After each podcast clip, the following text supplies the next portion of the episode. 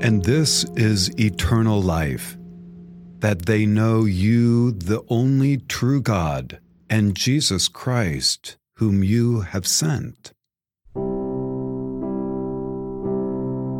John chapter 17, verse 3.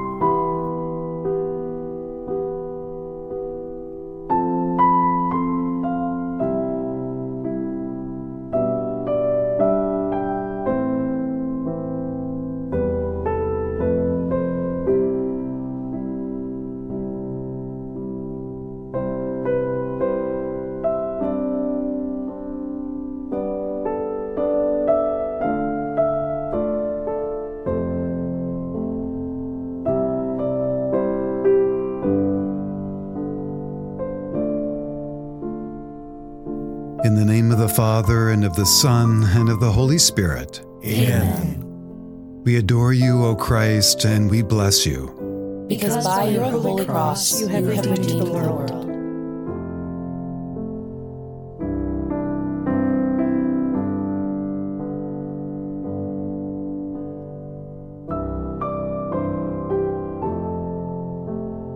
A reading from the book of Joel, chapter 2, verses 12 through 13. Even now, says the Lord, return to me with your whole heart, for I am gracious and merciful. The word of the Lord. Thanks, be to God. So, I had a really unique experience recently. I was in line for confession at a neighboring parish, and there happened to be a really long line this day. I was at the end of it. Anyways, it was taking so long to get through this line that the church band was starting to get set up for Mass that evening. They were practicing their songs for that night, and I was making my way to the confessional, which is now just the front pew of the church due to COVID changes and social distancing. Because of being right there in the church, and because this was their mass with the modern Christian rock band that was now practicing their songs, I had to talk super loud for the priest to hear. Let me tell you, there's nothing quite like yelling your sins. I kept thinking, what if the band suddenly stopped and I was mid yelling my most embarrassing sin? That's the stuff of bad dreams right there. no worries though, this did not happen. But what did happen was really unique and special. As the band was playing a really powerful song, I was yelling my act of contrition.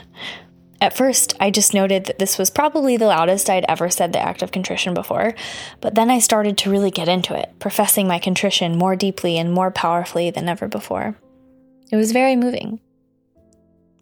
You know, my all time favorite Bible story is another story of a really powerful uh, confession, and that is the thief on the cross.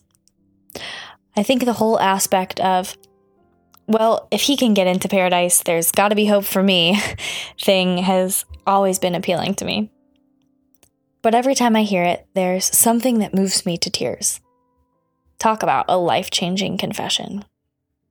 I just finished the book, The Wisdom of Fulton Sheen. Our parish gave them out at Christmas, and it's one of those read one line every day for a year books, but I just don't function like that, so I had to read the whole thing. So, one of the daily reflections for like August or something, spoiler alert, is about this repentant thief. And I'd like to share it with you today to reflect on uh, as we finish up because it's so beautiful and really speaks to this gracious and merciful Lord that we hear about in our reading today. Fulton Sheen says A dying man asked a dying man for eternal life. A man without possessions asked a poor man for a kingdom. A thief at the door of death asked to die like a thief and steal paradise. One would have thought a saint would have been the first soul purchased over the counter of Calvary by the red coins of redemption. But in the divine plan, it was a thief who was the escort of the King of Kings into paradise.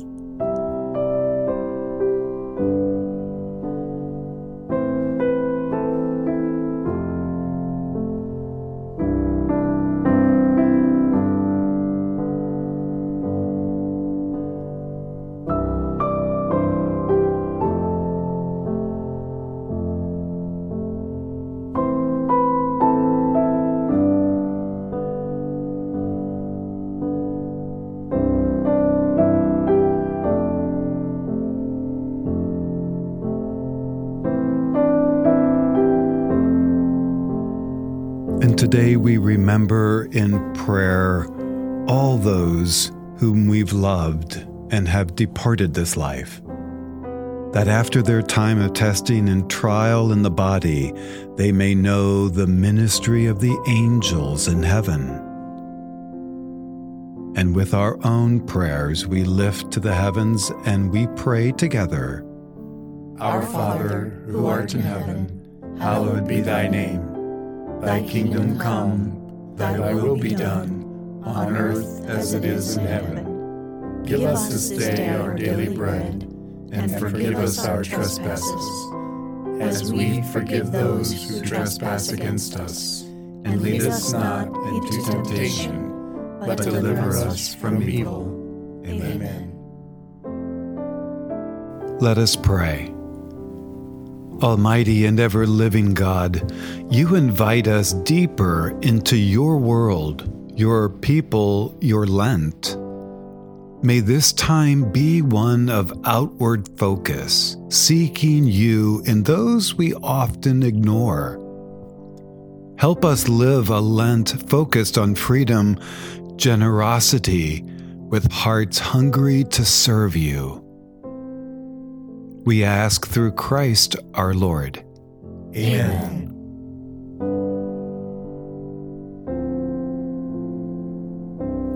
And together we pray our Lenten Marian prayer. We fly to your protection, O Holy Mother of God. Beneath your compassion, hear our petitions and rescue us from all temptation. O glorious and blessed Virgin Mary. The Lord be with you.